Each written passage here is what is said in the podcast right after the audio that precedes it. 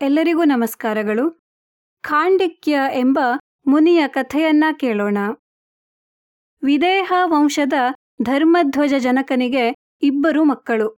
ಮೊದಲನೆಯವನು ಕೃತಧ್ವಜ, ಎರಡನೆಯವನು ಮಿತ್ರಧ್ವಜ. ಮಿತ್ರಧ್ವಜನಿಗೆ ಖಾಂಡಿಕ್ಯ ಎಂಬ ಹೆಸರೂ ಇದೆ.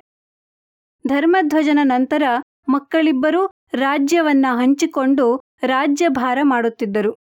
ಕಾಲಾನಂತರದಲ್ಲಿ ಕೃತಧ್ವಜನ ಮಗನಾದ ಕೇಶಿಧ್ವಜ ಎಂಬುವವನು ತನ್ನ ಚಿಕ್ಕಪ್ಪನಾದ ಖಾಂಡಿಕ್ಯನ ಮೇಲೆ ದಂಡೆತ್ತಿ ಹೋದ. ಖಾಂಡಿಕ್ಯನನ್ನ ಸೋಲಿಸಿ ಅವನ ರಾಜ್ಯವನ್ನೂ ಕೋಶವನ್ನೂ ಕೂಡ ಕಿತ್ತುಕೊಂಡು ಖಾಂಡಿಕ್ಯನನ್ನ ಕಾಡಿಗೆ ಅಟ್ಟಿದ. ಖಾಂಡಿಕ್ಯ ಅರಣ್ಯದಲ್ಲಿಯೇ ತಪಸ್ವಿಯಾದ. ಒಮ್ಮೆ ಕೇಶಿಧ್ವಜ ದೊಡ್ಡದಾದ ಯಜ್ಞವನ್ನ ಕೈಗೊಂಡ. ಯಜ್ಞ ನಡೆಯುತ್ತಿರುವಾಗ ಮಧ್ಯದಲ್ಲಿಯೇ ಯಜ್ಞ ಪಶುವನ್ನ ಒಂದು ಹುಲಿ ನುಂಗಿಬಿಟ್ಟಿತು.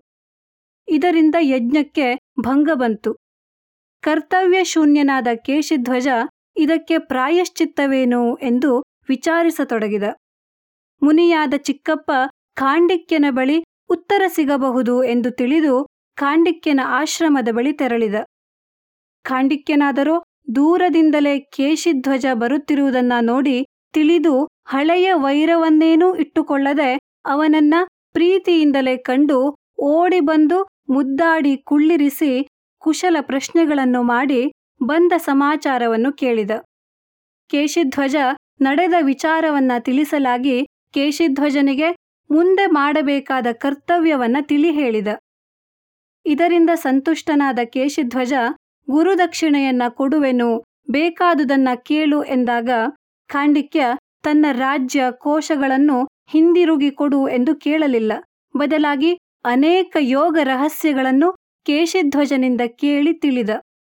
ಲೌಕಿಕ ಜೀವನಕ್ಕೆ ಹಿಂತಿರುಗದೆ ಮುನಿಯಾಗಿಯೇ ತನ್ನ ಜೀವನವನ್ನ ಮುಂದುವರಿಸಿ ಭಗವಂತನ ಅನುಗ್ರಹವನ್ನ ಪಡೆದ. ಧನ್ಯವಾದಗಳು.